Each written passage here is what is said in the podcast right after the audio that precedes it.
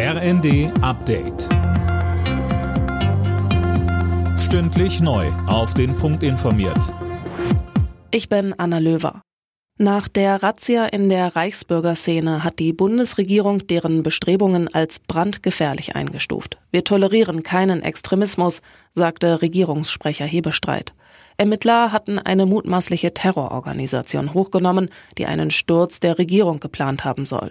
Generalbundesanwalt Peter Frank. Einzelne Mitglieder der terroristischen Vereinigung haben sich nach unserer Erkenntnis auch mit Überlegungen getragen, gewaltsam in den Deutschen Bundestag einzudringen.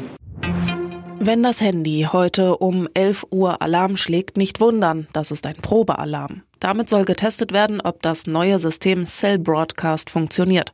Sönke Röhling, vor zwei Jahren war der Warntag in einem regelrechten Desaster geendet. Ja, damals kam die zentrale Testwarnung mit einer halben Stunde Verzögerung an und viele Sirenen blieben auch ganz aus. Weil es vielerorts auch gar keine Warnsirenen mehr gibt, setzt man jetzt auf das neue digitale System, bei dem man per SMS oder Warn-App informiert wird, wenn man sich in einer Gefahrenregion aufhält. Und bei dem Test heute soll jeder so eine Mitteilung kriegen.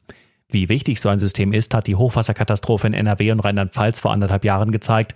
Da wurden die Menschen nicht rechtzeitig gewarnt. Zum voraussichtlich letzten Mal in diesem Jahr treffen sich die Regierungschefs der Bundesländer heute zu einer Ministerpräsidentenkonferenz. Dabei stehen die Situation der Ukraine-Geflüchteten, die Energiekrise und die Corona-Maßnahmen im Mittelpunkt. Jetzt steht es fest. Trotz des WM-Debakels bleibt Hansi Flick weiterhin Fußball-Bundestrainer. Das hat der DFB am Abend nach seinem Krisentreffen mitgeteilt. Man sei sich einig, dass Flick seinen Vertrag bis zur Heim-EM 2024 erfüllen soll. Alle Nachrichten auf rnd.de